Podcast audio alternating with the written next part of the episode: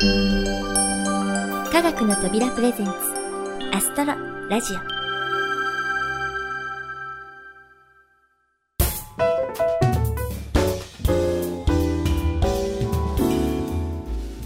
皆さんこんにちは土屋ゆ子です。今回からスタートしましたこのアストロラジオ。空や星にまつわる話題を中心に私と気軽におしゃべりをしているような感じでお送りしていきたいなと思います、えー、またちょっとしたね面白いコーナーなどもご用意していますので最後までのんびりと聞いていただけると嬉しいです。さてこの回の配信が始まったのが夏休み真っ只中の8月。今年の夏はねもうとっても暑いですよね。もう熱中症などで倒れる方もいらっしゃるみたいなので皆さん本当に気をつけてください、えー、そんなこの時期夕立があると気温がぐっと下がってとても過ごしやすくなったりもします。しかも雨上がりに虹なんてね見えたら暑さも吹っ飛んじゃうって感じでね。うんだけどいいことばかりではなくお出かけ先で夕立に遭うと身動きが取れなくなっちゃうなんてことありませんか？ね本当に困っちゃうんですよね。ってことでこの間ですね素敵なものを発見しました。それはですね折りたたみの星座傘。なんと傘の内側に星座がプリントしてあるんです。それもとっても綺麗に正確にプリントされていてもう悩む暇なく買っちゃいました。でね調べてみたらあの科学館のお土産コーナーやインターネットでも売ってるみたいなので興味があったら是非探してみてください。え普通のねタイプもあるみたいなのでこれから秋の長雨の時期にもねおすすめです。はい。ではこの後はあゆこの星空探偵社のコーナーです。今日はどんな依頼が来るのでしょうか？楽しみです。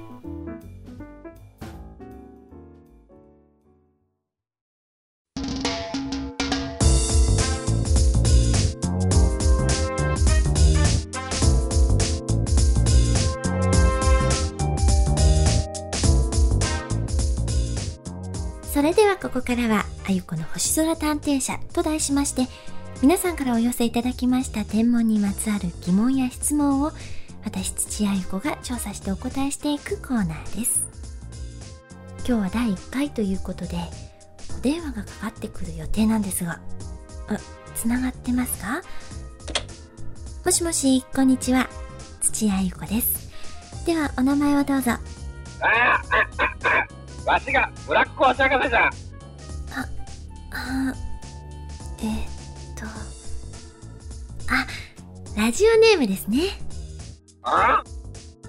何を言っとるんじゃ？わしは遠くブラックホールからやってきた兵庫県明石市のブラック星博士じゃん。はいはい、わかりました。大丈夫ですよ。では、ブラック星博士さんのご質問は何でしょう？なんか気になる言い方じゃが、まあいいじゃろう。実はな、わしは時間というやつが大嫌いでな。明石では時間を守ろうとする守護センジャーというやつらと戦っておるんじゃ。ところが、この守護センジャーが出してくるクイズが厄介でな。いつも計画がうまくいかんのじゃ。あよくわかりませんが、大変ですね。うん。そこでじゃ。わしはここで知識を手に入れて守護戦者をコテンパンにしてやることに決めたんじゃ。というわけでな早速質問じゃ。やっと本題に入りましたね。どういった質問でしょう？昔から気になっておったんじゃがな。月や太陽が昇ってきたり沈んだりするときまあ要するに空の低い位置にあるときじゃ。やたら大きく見えるじゃろ？これは何でなんじゃ？もしかしたら本当に大きさが変わっておるのか、はあ、質問はまともなんだ。ああなんか言ったか？あいえいえ何も言ってないですよ。わかりました。ちゃんと調べて折り返しご連絡しますので少しの間お待ちくださいね。うん頼んだのじゃ。はい。一時はどうなることかと思いましたがまあそれはさておき私もこの質問は不思議に思っていたんですよ。皆さんも夕日とかすごく大きく見えた時ってないですか？これはちゃんと調べなければいけませんね。えー、っと、この質問に答えていただけそうな人は、と。はい。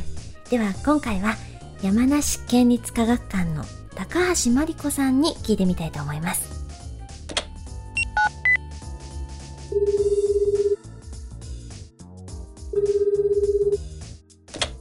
はい、山梨県立科学館の高橋です。あ、高橋さんですか？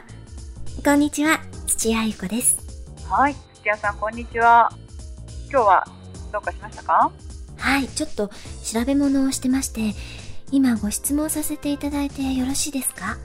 はい大丈夫ですよどういったご質問でしょうか？あの月や太陽って空の低い位置にある時にすごく大きく見えるじゃないですかあれって実際に大きく見えているんですか？そうですね。登ってきたばかりの月って本当に大きく見えますもんね。えー、っとじゃあここで一つちょっとクイズです。えーと、月の見かけの大きさについてなんですけれども何か丸いものを指先でつまんで腕をぐっと伸ばした状態で月と比べた時に大体同じぐらいの大きさになるものってどんなものがあると思いますか？うん月って結構大きいですよね。そうですね。500円玉ぐらいでしょうか。ちょっと残念。実は五円玉を持ってこう腕を伸ばしてはあ惜しい。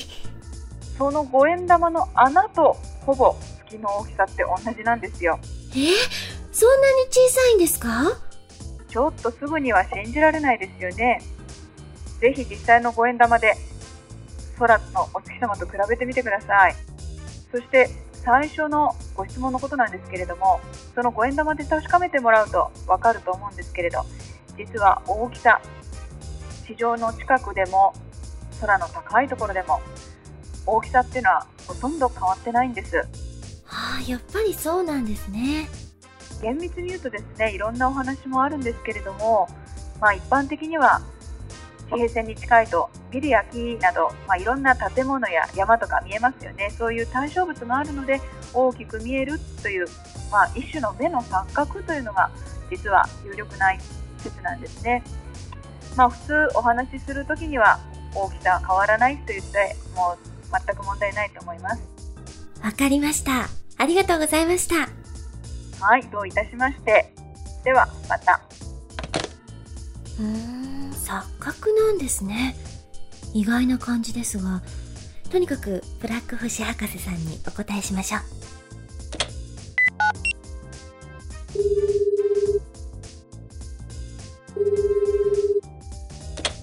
もしもし、ブラック星博士さんですか？わしがブラック星博士じゃ。土屋ゆ子です。先ほどのご質問なんですけど、やっぱり錯覚なんですって。あれだけ大きく見えるのに不思議ですよね。うんなんと錯覚なのか？いやいや、そう簡単に信じるわけにはいかんぞ。わしはわしの目を信じるんじゃ。は？もしもし？ブラック星博士さん？いやな騙されてはいかんぞこれはなきっと守護センジャーが手を回して嘘の情報を流したのに違いないんじゃくそー守護センジャーめ姑息な手を使いよって。いえいえ私はちゃんとあれだけ大きく見えるんだから実際に大きいに違いないんじゃ。わしの目をごまかそうとしてもそうはいかないんじゃ。おのれ守護センジャーめ覚えてよね。ああ、切られちゃった。もう信用しないんだったら初めから質問してこなきゃいいのに。きっとまた守護センジャーさんにコテンパにやられちゃうんだろうな。知らないと。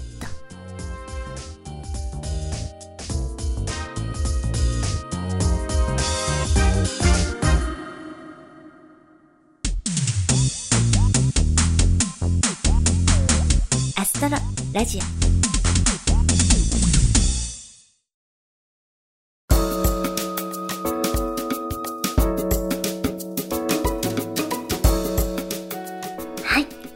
星空探偵社いかがだったでしょうか？ブラック星博士さんも本当は悪い人じゃなさそうなんですけどね。今後どうなっていくんでしょうか？お楽しみに。さてこの時期毎年星好きの人たちを楽しませてくれるペルセウス流星群が8月13日未明に極大を迎えました。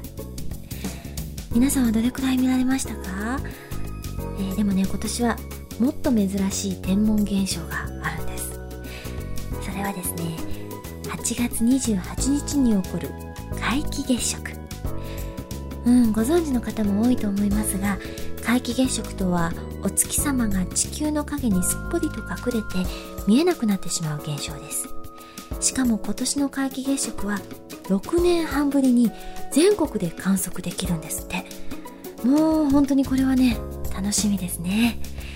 今回の月食は月が空に現れる前から始まっています。夏の夕暮れ東の空に昇ってくる欠けた月をぜひお見逃しなく。でもねその時間は仕事などで見られない方も多いかもしれません。そんな方は20時22分頃に地球の影から現れ始める瞬間を狙ってみてください。もう感動すること間違いなしです。え、そしてねまた科学館や天文台ではこの月食の観測会を開くところも多いと聞いていますのでお近くの施設に問い合わせてみてはいかがでしょうか。解説員の方がね親切にいろいろ教えてくれて、うん、楽しいですよ。さてそんな科学館さんからのインフォメーションです。今回あゆこの星空探偵社の中で質問に回答していただいた山梨県立科学館の高橋真理子さんからお知らせがあります。どうぞ。はいこんにちは。山梨県立科学館の高橋真理子です。暑い日が続いてますね、えー、山梨県立科学館のプラネタリウムでは夏休み中え2種類のプラネタリウム番組を投影しています。すべての投影に、まあ、その日の夜の星空のご案内必ずしているんですけれどもえそれと一緒に番組もご覧いただいております。え午前の番組は冥王星をテーマにした「どうしたの冥王星惑星からの降格をめぐって」という番組。そして午後は暗黒星雲をテーマにした「光が始まる暗黒2人組ピッコリーナとピアニッシモ」という番組を投影中です。光が始まるはサイエンスとファンタジーで織りなされる壮大な星の誕生物語です。また特別投影としましてえプラネタリウム。この山梨県立科学館のプラネタリウムに集っている市民グループ。星の語り部の皆さんが自主制作をした宇宙で一番おいしいお菓子という番組も夏休み中金曜日に投影をしています。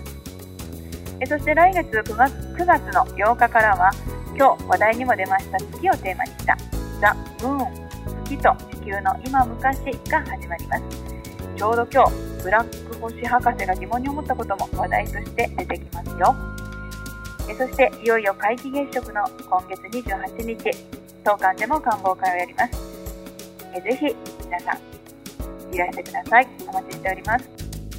はい高橋さんありがとうございました。番組や官房会とっても楽しそうですね。えー、お近くの皆さんぜひ遊びに行ってみてください。